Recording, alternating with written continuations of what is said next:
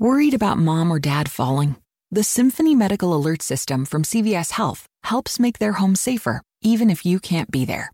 Symphony works with voice activation or a care button they can opt to wear, along with smart sensors for coverage around the home. With 24 7 emergency response and an app to tie it all together, you can monitor your loved one's well being for enhanced peace of mind. Terms and conditions apply. Learn more about Symphony at cvs.com/slash symphony or find it at your nearest CVS Health Hub. E-cigs don't burn tobacco leaves, and they come in lots of flavors. That's what tobacco companies tell you. Here are three things tobacco companies don't say. 1. Many teens don't know their flavored e-cigs have nicotine. 2. Nicotine is a poison that can rewire the teen brain. 3. 80% of kids who tried vaping did it because of the flavors. So even when it tastes like candy, nicotine is brain poison. Go to flavorshookkids.org for more. You're listening to the Assembly Call IU podcast and postgame show, the place where Indiana fans across the globe hang out online after every IU basketball game. Join us for our live broadcasts on Thursday nights and immediately following every IU game at our website, assemblycall.com. That's assemblycall.com.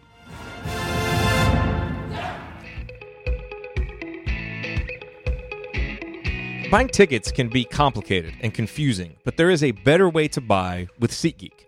SeatGeek is the smartest, easiest way to get tickets to every type of live event. Whether you're searching for a last minute deal, planning a night out with friends, or need to find the perfect gift, SeatGeek helps you find the best seats at the best prices, fully guaranteed. There is nothing quite like being there in person, and SeatGeek will get you closer to the action for a great value. I have the SeatGeek app on my phone and it is by far the easiest way that I have found to shop for tickets because I can be anywhere, and with just a few taps, I can instantly find seats. Uh, I plan on using SeatGeek a little bit later in this season now that Indiana season is over, and I have a little bit of extra time on my hands on weeknights and plan to get out to a Mavericks game and see Yogi play, which I haven't had a chance to do. And you can be sure that when I do that, I will be getting my tickets on SeatGeek as I did when I went and saw him play last year because Again, uh, SeatGeek is designed to make your ticket buying experience easier than ever. They save you time and money by searching multiple ticket sites to compare prices and help you find amazing deals. And best of all, listeners of the Assembly Call get $20 off of their first SeatGeek purchase. So the way that you do that is download the SeatGeek app and enter the promo code ASSEMBLY.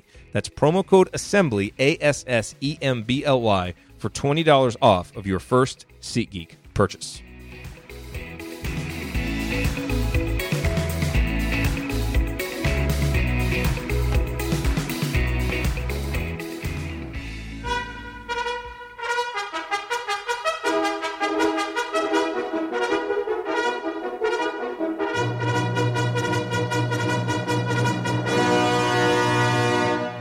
And welcome, Hoosier fans, to this week's edition of Assembly Call Radio, where each week we discuss the most important IU basketball stories from the past seven days. This is our 67th edition of Assembly Call Radio, and it is our 394th episode overall of the Assembly Call, recorded on the evening of Wednesday, March 14th, 2018, a day earlier than our usual Thursday night recording time because obviously we didn't want to conflict with the opening round of the NCAA tournament even without Indiana being involved. I am your host, Jerod. Indiana's Morris. not in it. Yeah, I know, I know, I know. Let's just let's forget about that. Uh, I'm your host, Jerod Morris. Let's begin this week how we begin every episode of the Assembly Call, and that is with our Hoosier Proud banner moment. And my podcast on the Brink co-host Alex Bozich may cringe a little bit at me saying this, but I'm going to pick Romeo Langford announcing that he will delay his college announcement to April as this week's banner moment. And look, part of the reason it's the choice is because there just aren't many other options during a week when Indiana missed not just the NCAA tournament, but also the NIT tournament. But it's also the choice because I do think that it might, might suggest something small and subtle but still important about Romeo's current thought process, which is this I don't think he's made up his mind yet. Well, duh, right?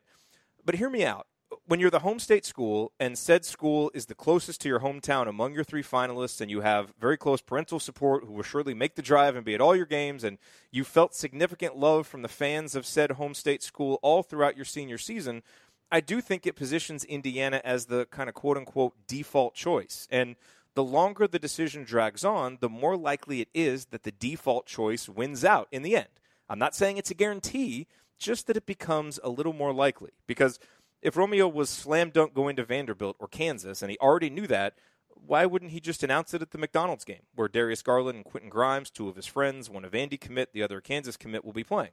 He also has family in Georgia, or at least near there, and ESPN will be there, giving him added reason to announce there if he was all ready to make a decision. But clearly he's not ready, and the family wants some dedicated time to sit down and weigh the pros and cons of each choice, time that is in short supply with Romeo's high school season still going on. And anyone would know this if you simply listen to what Tim Langford has actually said rather than doing what most of us are doing, which is trying to read between the lines and guess beyond what we actually know to be true. So, this delay in the timeline, combined with what Tim Langford has already said about their plans to make at least one more visit to Bloomington to speak with Archie Miller, strongly suggests that at a minimum, Indiana still has as good of a shot as any uh, of Romeo's three finalists to be the choice. And quite frankly, given Romeo's talent and what his commitment would signal about the program that Archie Miller is building in Bloomington, uh, that's about as good as it gets during this otherwise putrid first couple of weeks in March for the IU basketball program in terms of something suggesting that a sixth banner may be anywhere even remotely on the horizon. All right, now let me introduce my esteemed co host for this week's show. Andy Bottoms will be joining us for segment two and beyond. Uh, so we will celebrate yet another outstanding season of bracketology, bracketology predictions from him then. He's just going to be a little bit late. But right now, to my right, we have a man who might actually be coming around a bit on John Calipari because the two clearly share a disdain for Coach K and Duke. He is a columnist for the Big Lead, and in that role, he recently broke out some of his classic rants as part of his NCAA tournament coverage, naming Purdue Pete one of the 10 worst mascots in the NCAA tournament, in fact, the worst mascot in the NCAA tournament. And then, after UCLA's loss in the first four, penning a gem titled Steve Alford is a terrible basketball coach and UCLA deserves better. It included this line Anyone can recruit at UCLA. It takes a special kind of awfulness to fail with that kind of talent. Well, then. He is Ryan Phillips. Ryan, other than Purdue Pete and Steve Alford's coaching ability, what else do you feel like ranting about from the past week in the world of college basketball? I can't believe you didn't quote my Purdue Pete segment. I, there was, was some good my, stuff in there too. he, he, said, uh, "Here, let me just let me just do it." It's like, "Yeesh, I can't even look at this thing. Its hard exterior, waxy face, lifeless expression, and dead eyes remind me of." Well, everyone has ever gone to Purdue. But so I, I, think that's true. I don't even think that was like me ranting on Purdue. I think that was just a fact. But yeah, the Steve Alford thing, I mean, he's a terrible head coach. We talked about this last year. And I think that all Indiana fans should be rejoicing that Indiana did not hire him. Uh, and by the way, after I wrote that, I have more UCLA fan friends now on Twitter than I've ever had in my life. So they all love me apparently now. Um, they all agree with you, I'm guessing. Completely. Um, anyway, eh, no, I, I think I want to piggyback on what you were saying, sort of about Romeo, and that I, I think that you're right, and, and this is typical of all recruitments, is that the longer things play out, the harder the decision is, the more likely uh, the outcome is the obvious outcome. Um, you see this in, in football as well. Kids stay home a lot when they make their recruitment last a long time just because it's the default. It's what you know. Clearly, he's not, he hasn't found, you know, a, a comfort zone somewhere. And what's the most comfortable thing if you don't have, if you haven't found a comfort zone? That's to stay home. And, and I realize that, you know, Bloomington is not New Albany. It's a drive, but it's, you know, a different level of drive to Vanderbilt or, Lawrence, Kansas. You know, and, and so I think there's uh, I think there's something to what you said about the longer it, it lasts, the more likely they are to stay home, and uh, I, I, think that's a fair assumption. And and look, this weekend I know it's going to be hard to get tickets, guys, but uh, that Warren Central versus New Albany game is going to be phenomenal. Uh, if you can get a chance to go down and see it, do it. Um, a buddy of mine is a teacher at Warren Central, and he said the staff and faculty uh, t- line to get tickets was around the block at at Warren Central wow. alone. So uh, it's going to be an incredible atmosphere, an incredible high school game, and I don't think we've seen this kind of excitement for a high school player in Indiana in quite some time. And, and some are, are throwing around the name Damon Bailey is is the last time that an entire state got excited for a player like this. Um, and and I think that's a fair comparison. I mean, there may have been guys in between, but that's the biggest one I can think of. And it seems like every day there's a new story on Romeo in Indiana somewhere, and uh, it's it's been really kind of amazing. And I've I've I've covered games in that Seymour gym when I worked at the Republic in Columbus, and I've never seen it that full before, except for one time, and that was Jordan Hulls' senior year at Bloomington South, uh, where they were undefeated, and you know I, I don't remember they were ranked in like the top five in the country or something like that. That was a great Bloomington South team that went on to win a state title.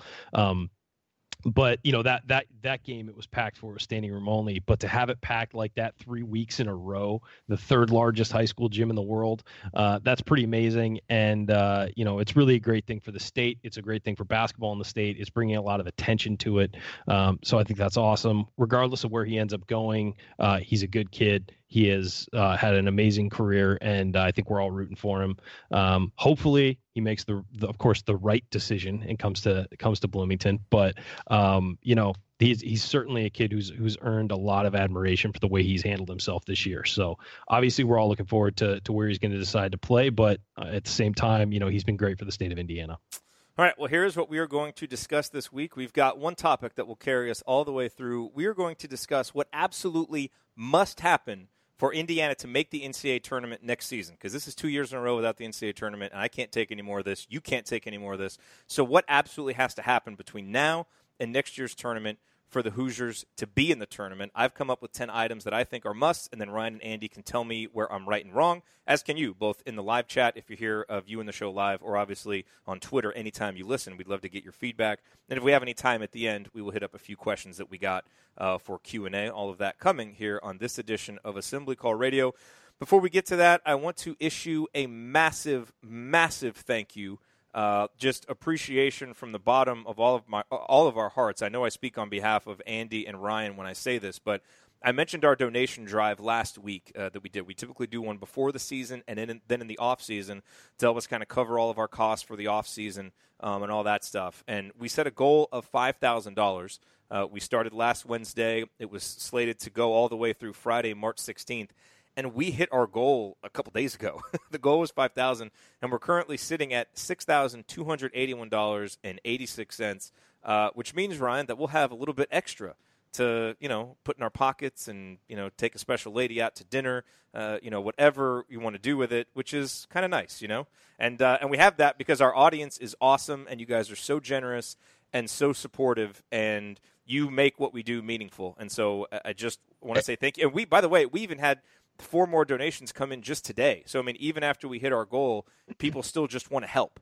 Um, and so we love you for it. Thank you all so very much because it really does mean a lot to us. Yeah, I will say, Jerod, you, you mentioned we'll have a little extra money. I, am not sure about that given the recent hotel price spike in Bloomington. I'm not. Uh-oh. I'm not sure. we need to save that, up for next year's. Yeah, we need to. We need to just bank that all. But yeah, no, everybody, thank you so much uh, for the donations. We uh, have the greatest audience in the world, and you guys all, uh, you know, even those who didn't have a chance to donate or anything, you guys are awesome. You show up every week, you download the show, you spread word of mouth. Um, if you didn't have a chance to donate, here's what you do: tell one person about the show, get them into the show because uh, the more people who listen to the show, uh, the more downloads we get, the the easier it is for us to sell to advertisers, all that stuff. Kind of giving you a little behind the scenes look at what it's like. Um, but the more people that get into the show, the better the content we can bring you, the better the things, the more things we can do with this show, the better equipment, all of that stuff. Um, so yeah, just tell people about the show. If if you if you like the show, you listen to the show, you're here every week tell a friend about it. Anybody who's uh, who wants more Indiana basketball information, tell them to come join us. Uh, tell them to listen to one show. If they don't like it, well, clearly they're crazy. But uh, you know, get them involved, get other people. We want to grow this community and continue to grow it as we have. Yeah, and the URL is assemblycall.com slash donate. So we'll keep that page up. Uh, obviously, if you want to support us at any time, uh, we would appreciate it. But thank you for all the support that you've already given us. It, it, it just it means a ton to us, and we wouldn't be doing this still if it weren't for you. So thank you. Alrighty, you are listening to the Assembly Call. I'm Jerod Morris. I'm here with Ryan Phillips. We are awaiting the triumphant entrance of Andy Bottoms after yet another solid season predicting uh, the bracket, and so we'll talk to him about that when he gets here. But Ryan, let's start talking about what absolutely must happen for Indiana to make the NCAA tournament next season. And a little bit of criteria here. I tried to put these in order of importance. Number one, you know, what I think are the most important things that have to happen. Uh, it, you know, and, and the way that I looked at it is if any of these 10 things do not happen, I really think Indiana is going to be behind the eight ball in terms of making the NCAAs to the point where it becomes increasingly less likely. And while I think that should be the expectation for next year, you know, it's not a slam dunk. A lot of things are going to have to go right between now and then for it to happen. And I think that's really what kind of this exercise highlighted for me. Uh, and let me just say right off the bat that Romeo Langford committing – is not included because I firmly believe that there's a path to Indiana making the NCAA tournament without Romeo. Now, obviously, I think there's a path to being even better than that without Romeo. I mean, uh, you know, if, if I get I get we're making that the baseline for year two, but I I love the team that's going to be back next year. I really do. As long as you know there are no departures, no crazy things happen. This we kind of know the roster going forward. If that roster remains, Juwan remains, all that. Yeah. I think I think we've got a pretty good roster as it is. Yeah, and look, uh, he, adding Romeo would, to yeah, he would kind of blow the top off the ceiling of what next year's team could yes, accomplish. But I, I, I, think the NCAA tournament is a fair expectation, even with what's coming back. So let's hop into number one. We can talk about this without Andy because I think it's the most obvious one. Someone even called it out on Twitter uh, the second that I tweeted out what the what the topic would be. But I think the number one thing that has to happen is Indiana has got to get consistent competency from the lead ball handler position. Call it a point guard, call it the lead ball handler, whatever you want. But whether that's a grad transfer who's not on the roster right now, whether it's Devonte Green, whether it's Robert Phinisee as a freshman, you know, or Al Durham, or some combination of them all, Indiana has to get consistency from that position eh, because I think a lot of other things can go right, and if that isn't there, the whole house of cards can tumble. So that to me is the single most important thing that has to happen. And the scary part is, you know, there's no kind of proven producer of that yet, and we might be relying on a freshman to give it to us. And so that's where you kind of pause as you look toward next season. But I don't see anything else more important than that. Do you? Uh, no, I, I think. I mean, I think you could say shooting is as important, but because the that's team coming next, by the way.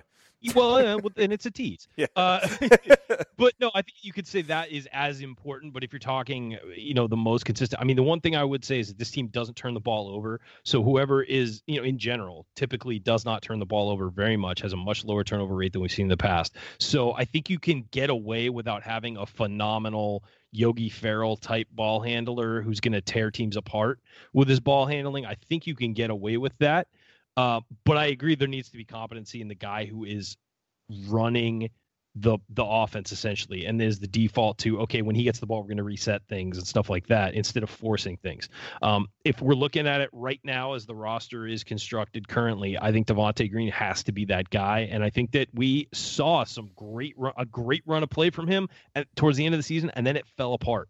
And so i think what i think will be a good thing for devonte is that he's going to have talented guys pushing him Phinisee is going to come in and push him for that for that spot, and and that's good because I think I think competition you know breeds excellence. I think that makes guys better. Iron sharpens iron that way, and so I think that is that is a big deal uh, for him to have somebody really pushing him. And I think he's got to spend the offseason watching a lot of tape and realizing where he screwed up, where the flaws were, and where he needs to rein his game in and refocus it, and what he did well in the games where he was successful. Um, so I think I think that's the biggest development of the offseason is Devonte Green figuring it out. But that relates to exactly what you're saying. It's that it's that the competency from the lead ball handler. Yeah, right. and, and, maybe the one nice thing this year is with Devonte's ups and downs. Maybe now you have a guy like Phinisee, and you don't want to put too much on a freshman. But yeah, maybe, I don't think but, he should start coming. But uh, no, I agree. I mean, he may earn it as the season goes on. Sure. But I think at least having him on the bench as a solid guy that you can count on to just be a smart ball handler, get the ball in the position it needs to go. That's something that this team didn't really have even this year. And so maybe having that behind Devonte so that when you get the bad Devonte games, because no matter how much he grows, he's I mean he's still kind of an inconsistent player at heart. He's not going to get rid of that totally, but maybe now you have someone who can help smooth out some of the ups and downs with Devonte, um, and so that gives you a little bit of hope moving forward. Um, all right, uh, Ryan, what do you say? Let's stop here, break, see if we get Andy on, uh, and whether we do or we don't, then we'll start hitting up numbers two and three and four as we go forward. Does that sound like a plan to you? Yeah, it works for me. Okay, so coming up on the assembly call, we continue our list of the things that absolutely must happen for Indiana to get back to the NCAA tournament next season. And yes, we'll talk about shooting. That's next. Stick with us.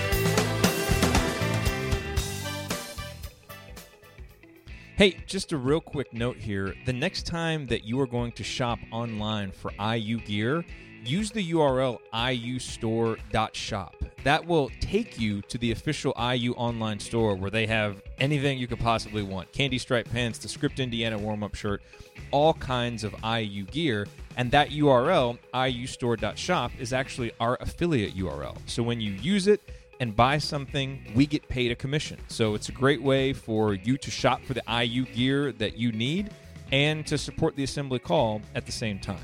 Again, the URL is iustore.shop. Please bookmark it and use it the next time you're looking to buy IU gear. We appreciate it. Now back to the show.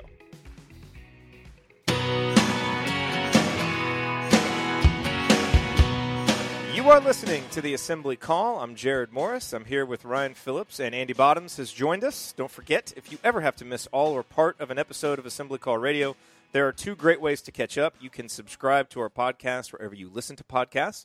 Just search for Assembly Call. Or you can join our live Thursday night broadcast or watch the video replays by subscribing to our YouTube channel at youtube.com slash assembly call. So yes, now to my left, the man can finally exhale after another whirlwind final week of bracketology is over. Once again, he was awesome, turning in one of the most accurate brackets, uh, one of his most accurate brackets ever, uh, and I think maintaining his spot in the top 10 among all bracketologists worldwide.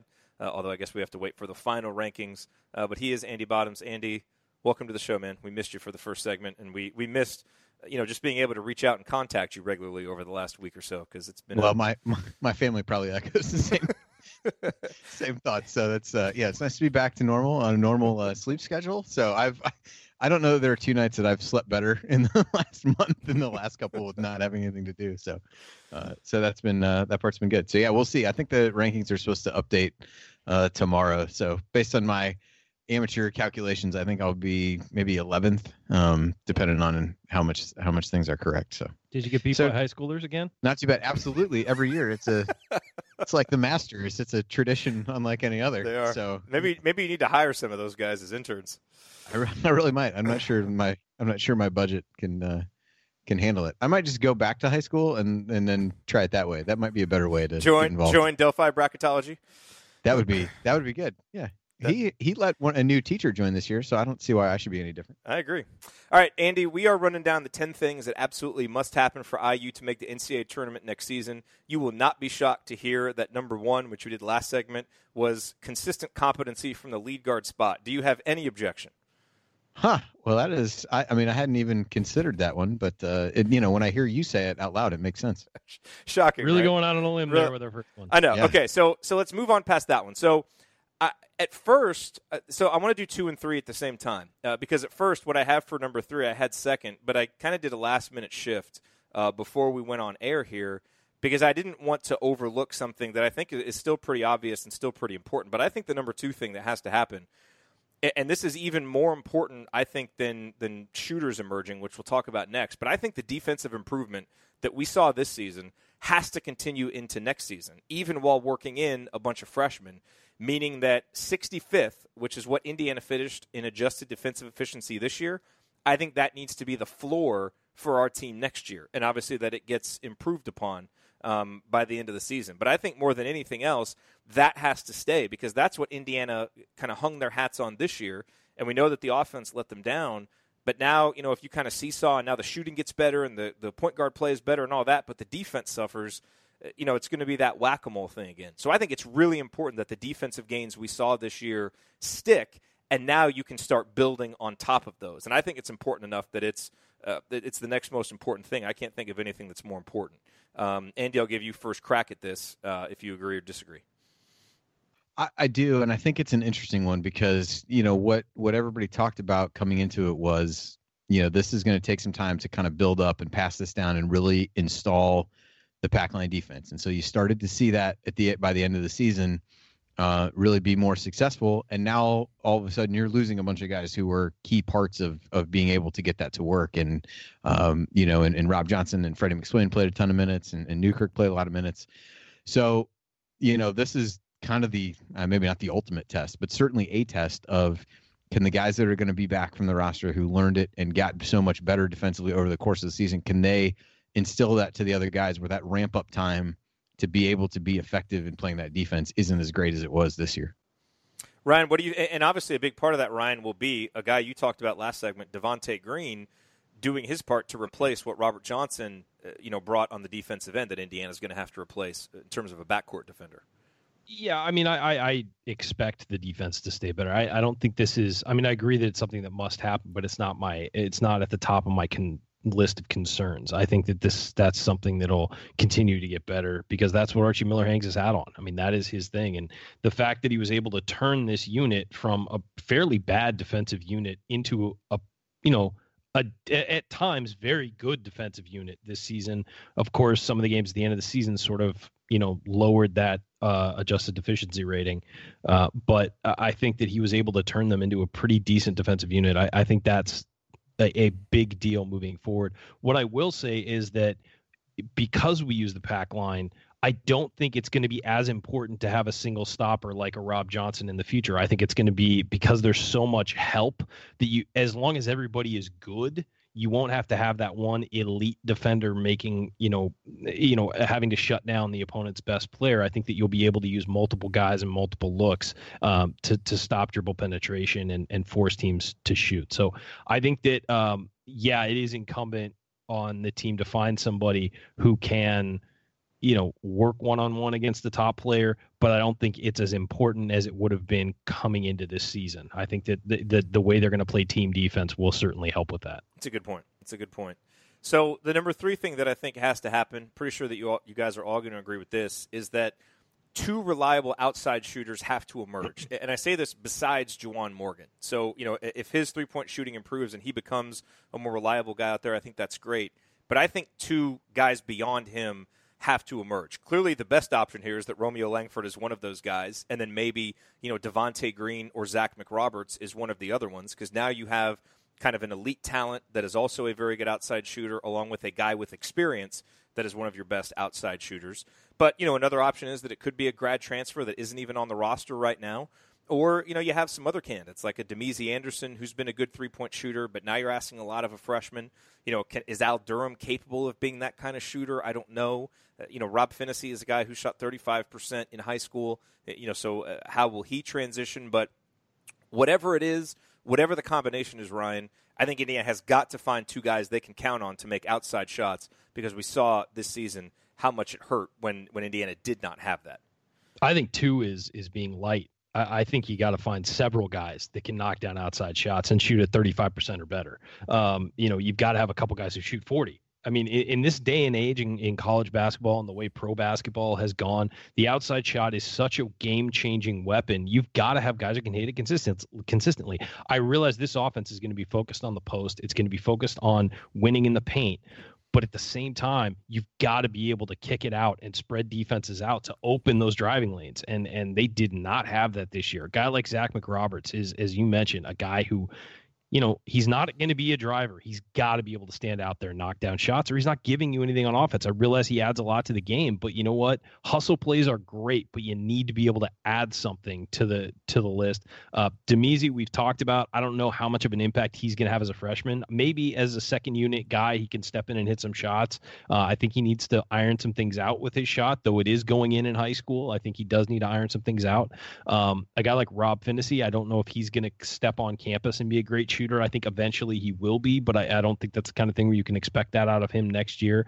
But guys like Devonte Green, guys like Zach McRoberts, who are already on the team, Juwan Morgan has a great release. He just has to be able to make them. A guy like Race Thompson can even step out on the perimeter and, and, and hit some shots. Um, you know, Jerome Hunter coming in has to be able to hit some shots. I mean, there there's a list of guys that have the ability to hit shots. They just need to refine their their you know, uh, fine, refine the way they do it.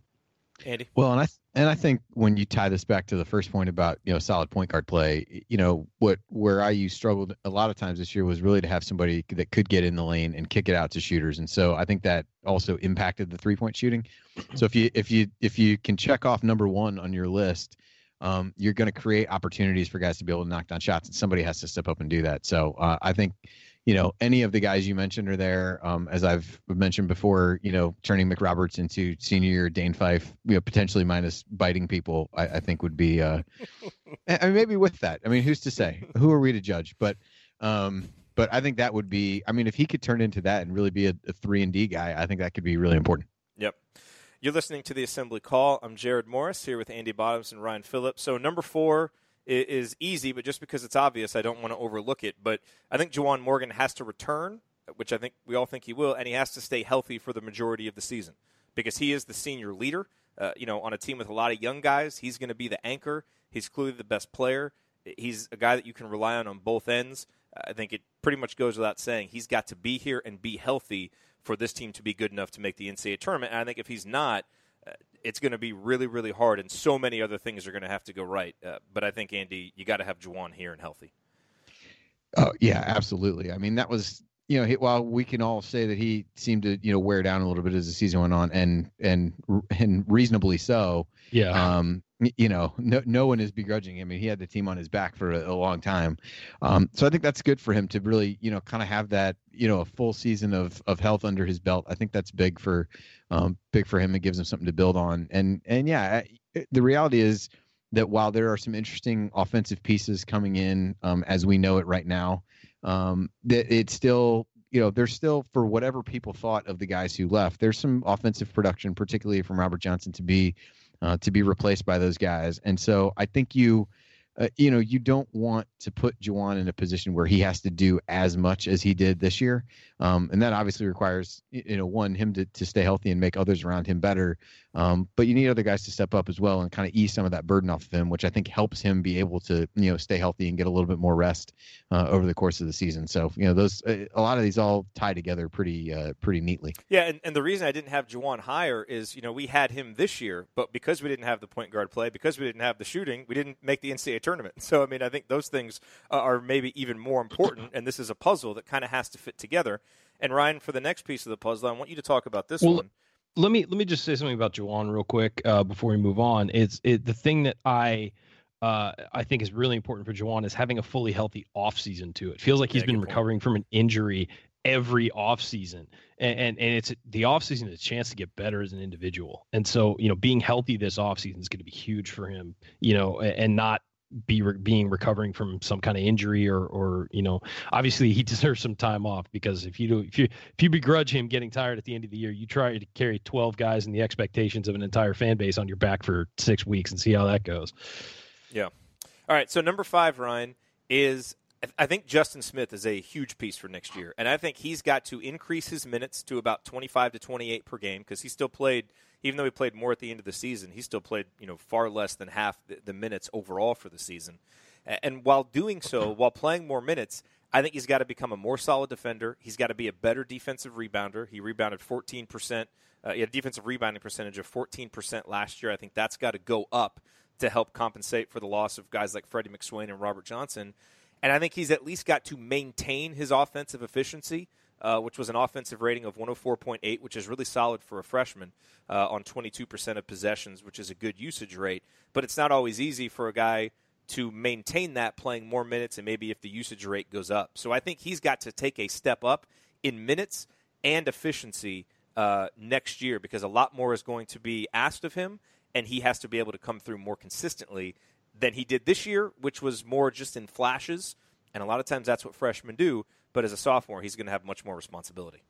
Yeah, and I think he will, and I think he'll he'll continue to get better. He's a guy I think we we all really like, uh, and, and, like his potential. There's two things I think he needs to really work on in the offseason. One, every dunk does not have to be a poster, you know, and, and every you know sometimes you just got to finish and and I think that sometimes he got caught up in trying to get the crowd on his side with a big dunk and and had some misses on on easy things that maybe if he just turned it into a layup, it's it's a lot easier to to get something in. Um, but I would also say that uh, he needs to work on his jump shot, and and he's got a really nice setup to his jump shot. He's got he gets really good rotation on his on his jumper. Um, he, the release is fine, but he needs to get more consistent with it because that makes him so much more of a weapon. So along with that, ball handling, of course, uh, you know, so he can maybe step out on the floor, use that shot as a weapon, and then use his ball handling with guys close out hard and get to the rim and, and, and score that way.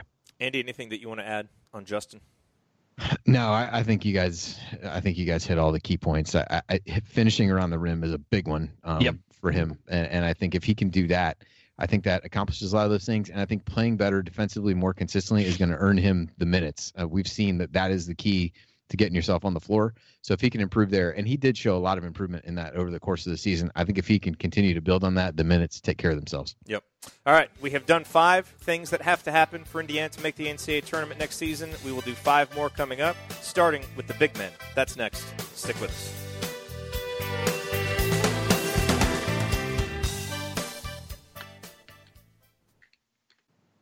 Cascade Platinum every night. Saves you water every night. Come meet me at the dishwasher, baby. See, hand washing dishes at your sink uses about four gallons of water every two minutes. Naughty, naughty, But with Cascade Platinum in your dishwasher, four gallons of water gets the whole job done. Slow the flow of that H2O and change your routine. Do it every night with Cascade Platinum. A surprising way to save water. Mexico is more than a country. It's a feeling. Wherever you feel Mexican, there is Mexico. Let's celebrate it. Tecate. Mexico is in us.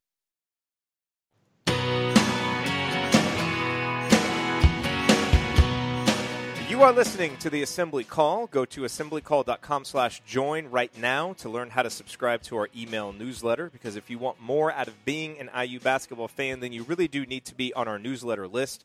All throughout the offseason, you will get our weekly Six Banner Sunday news roundups, and then once the season starts again, you will get our post-game analysis emails that only go out to our email subscribers. It's all free. It'll make you a smarter IU basketball fan, and the URL is assemblycall.com slash join. I'm Jerod Morris here with my co hosts Andy Bottoms and Ryan Phillips, and we are breaking down the 10 things that absolutely must happen for IU to make the NCAA tournament. A quick recap if you are just joining us. Uh, number one is they've got to get consistent competency out of the lead guard position. Number two is that the defensive improvement must continue into next season. Uh, number three is two reliable outside shooters have to emerge, if not more. Uh, number four, Juwan Morgan has to return and stay healthy for the majority of the season. And number five is Justin Smith has to increase his minutes and his efficiency as more is counted on him.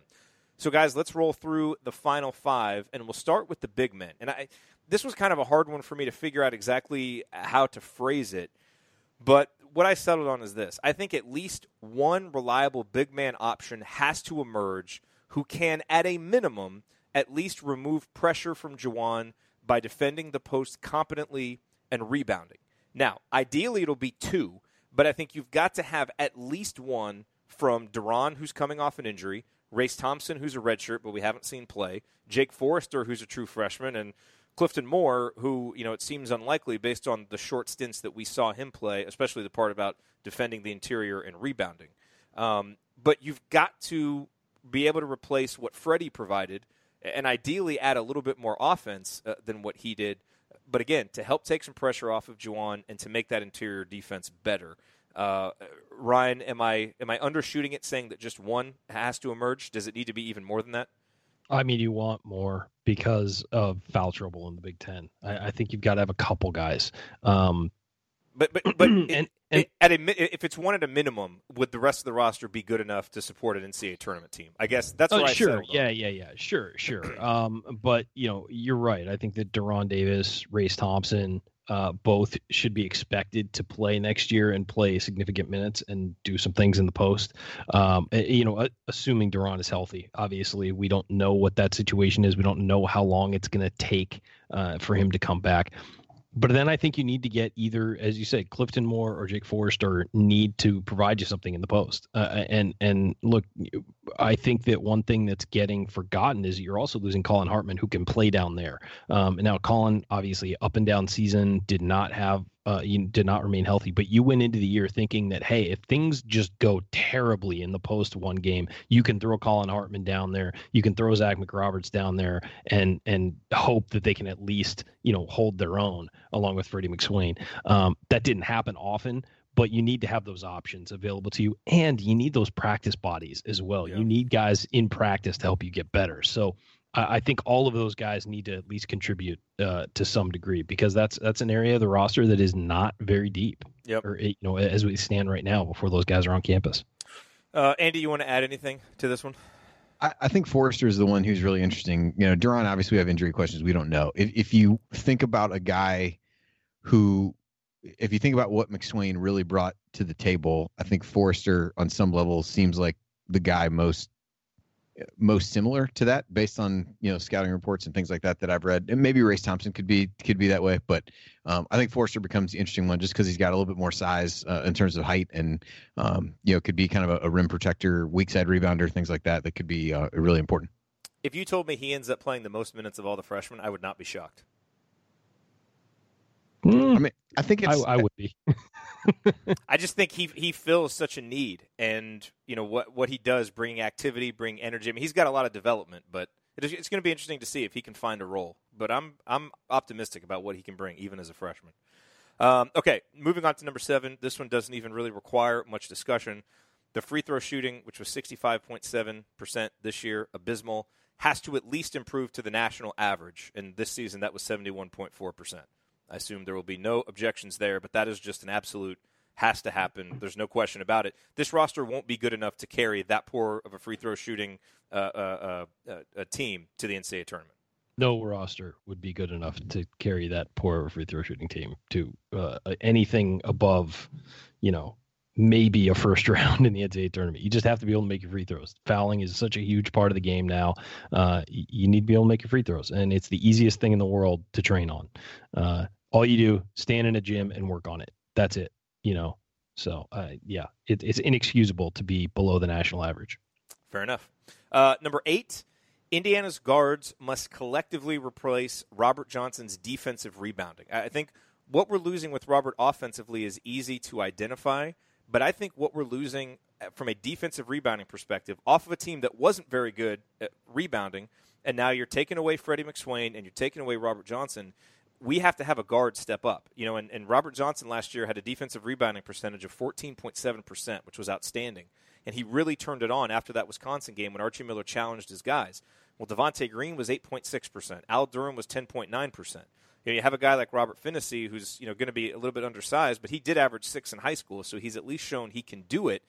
And maybe Zach McRoberts can be a part of this too if he can improve on his rate of 11.5%. But I think rebounding is going to be an issue for this team, uh, especially, you know, we'll have to see what happens with the big men. So I think the guards have to rebound, and Robert Johnson, Andy, is going to be the guy whose production they really have to replace. Yeah, and I would I would piggyback on that a little bit and just say his his defense in general. Um, you know, he was a guy who was routinely tasked with uh, guarding the opposing team's best perimeter players. So who steps into that role in addition to the defensive rebounding piece? Um, I, I, would say of the guys you mentioned, it feels like Al is the the most uh, likely candidate, at least on the defensive side of things. Um, you know, I think there's some you know shooting uh, you know things that he needs to work out and, and improve upon, which I think you know seems like a guy who's going to really get in the gym and, and work on that over the summer. Um, but I think he's a guy who can be the, the guy defensively, and I think um, would be a good rebounder. And and ultimately, while Phinisee might be able to do that, I, I, think there's a certain part of you that would want you know an off guard to be the one grabbing the actual rebound and then kicking it out to your point guard. I don't know that you want your point guard grabbing it off the board and then you know trying to turn and, and go up the floor. Maybe he does, um, but I thought that was kind of you know, Robert really focusing on that was a time that he took on less of a you know ball handling role and things like that. So I think it'll be yeah. interesting to see how that works. But my money, I guess, at this point would be on Al, um, just based on what we've seen from him so far. You're listening to the Assembly Call. I'm Jerod Morris here with Andy Bottoms and Ryan Phillips, breaking down the 10 things that absolutely must happen for Indiana to get to the NCAA tournament next year. Number nine, and Ryan, you kind of touched on this when we talked about the shooting, but I think that uh, Jerome Hunter and or Damezi Anderson – have to be ready as freshmen to provide some scoring punch off the bench. And I think that can either be, you know, one guy consistently who's ready to do that or both kind of on a rotating basis, which I think is probably more likely from freshmen. But I think this is still going to be an offensively challenged team. Uh, you know, now if Romeo comes, that changes a little bit. But even with Romeo, either way, these two guys who are really talented, really skilled – you know they're going to have a big adjustment defensively, and I think with ball handling, with some of those things, but they can score points, and they can score points in ways Indiana needs. Damezi can shoot. Jerome Anderson can create a shot, and is a, a tough mismatch with his size. You mean Jerome Hunter? Jerome Hunter, Anderson. sorry, yes, Jerome Hunter. Uh, so I, I think those guys have to be able to give Indiana some scoring punch, even as freshmen, that can be relied upon. Yeah, no, I'm expecting Jerome Hunter to give him scoring punch. I I, really love the way he plays, and uh, I think he's going to be uh, an instant offense guy off the bench. Damezi, I'm less sold on. I mean, I think eventually he'll be fine, but I don't know about as a freshman how much he's going to contribute.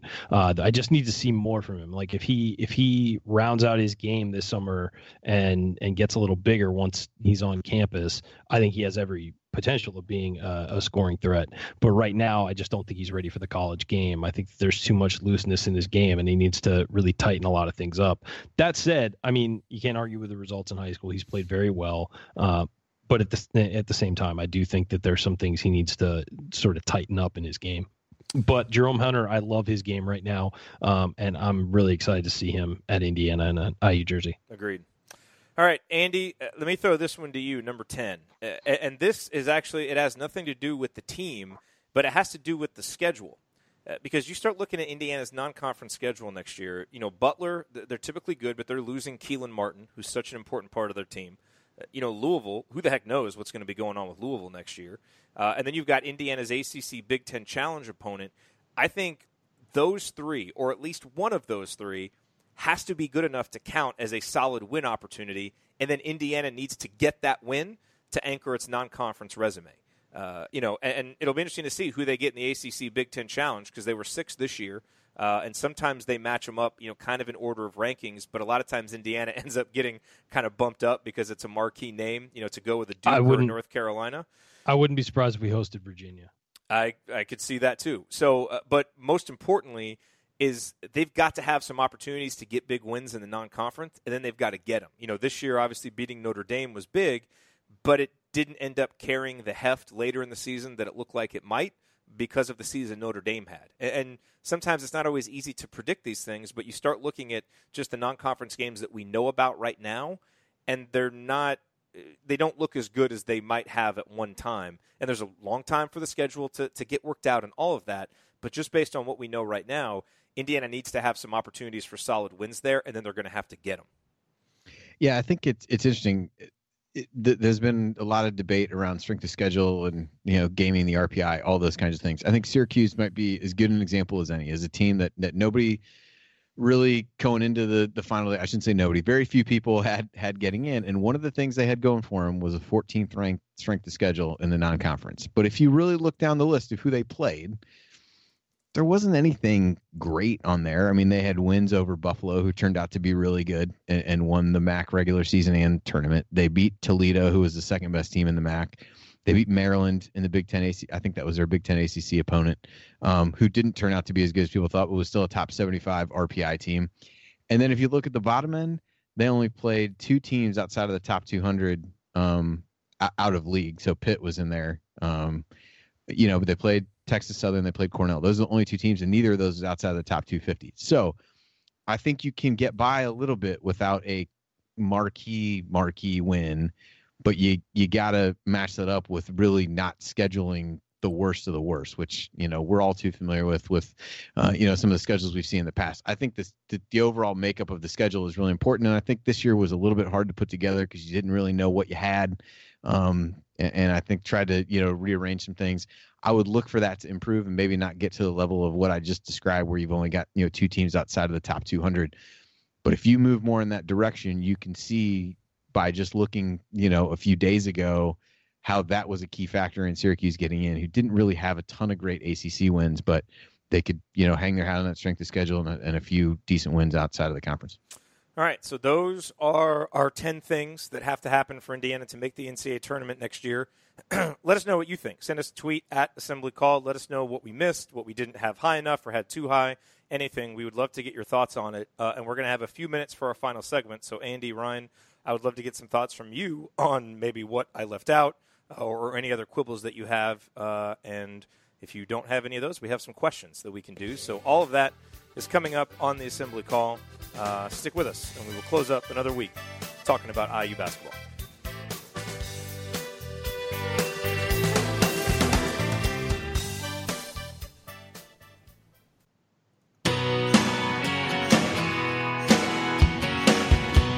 You are listening to the Assembly Call. I am Jerod Morris here with Andy Bottoms and Ryan Phillips, wrapping up another week of talking IU basketball here on Assembly Call Radio.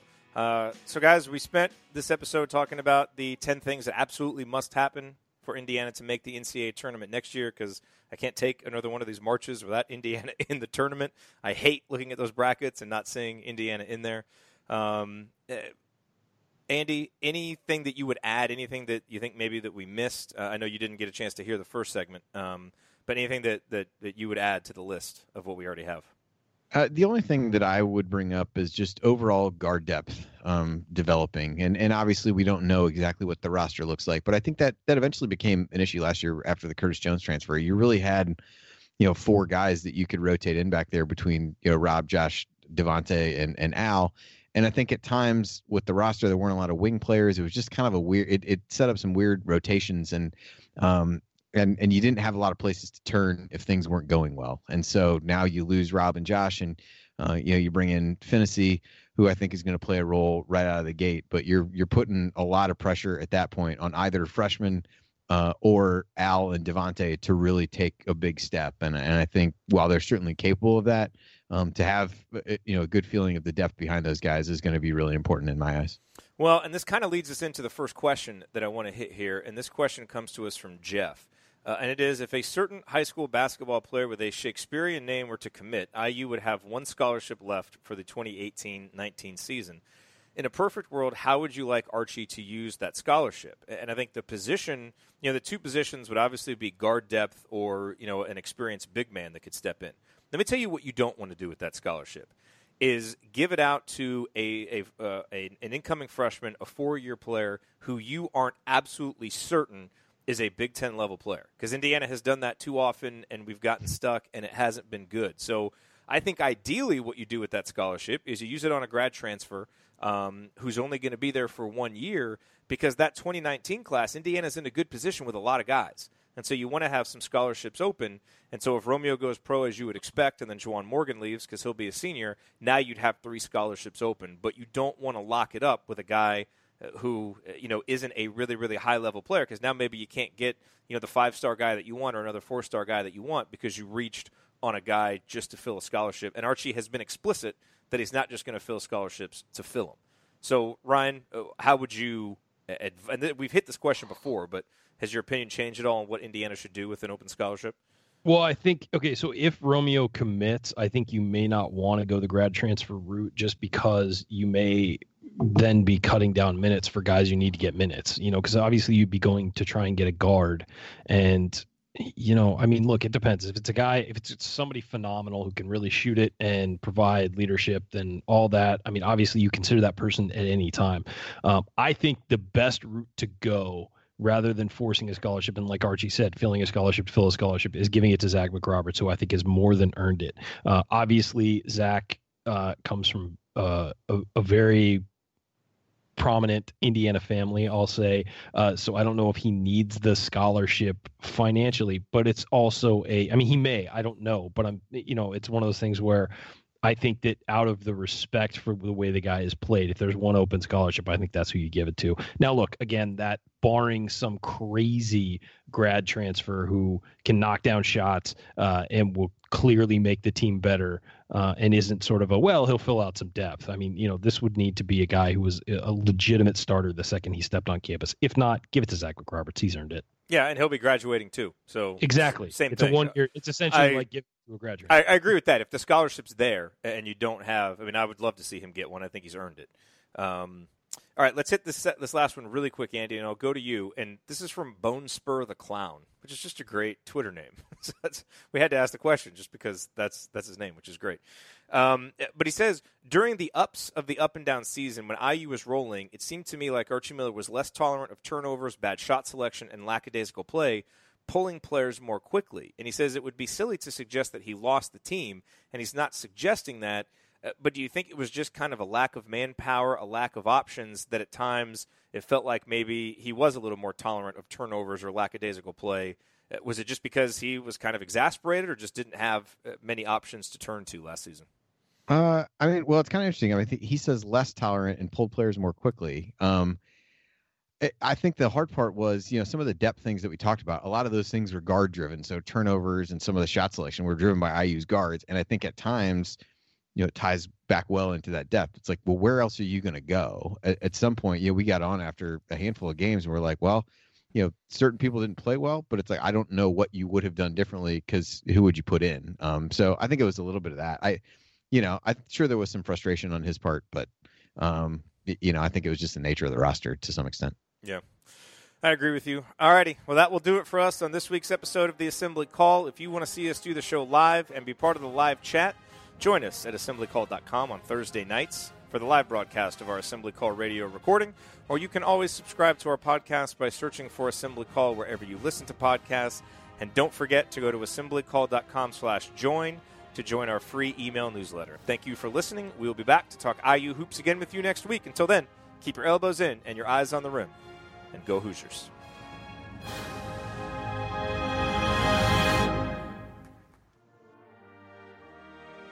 Thank you for being here and for listening to this episode of the Assembly Call. We appreciate it.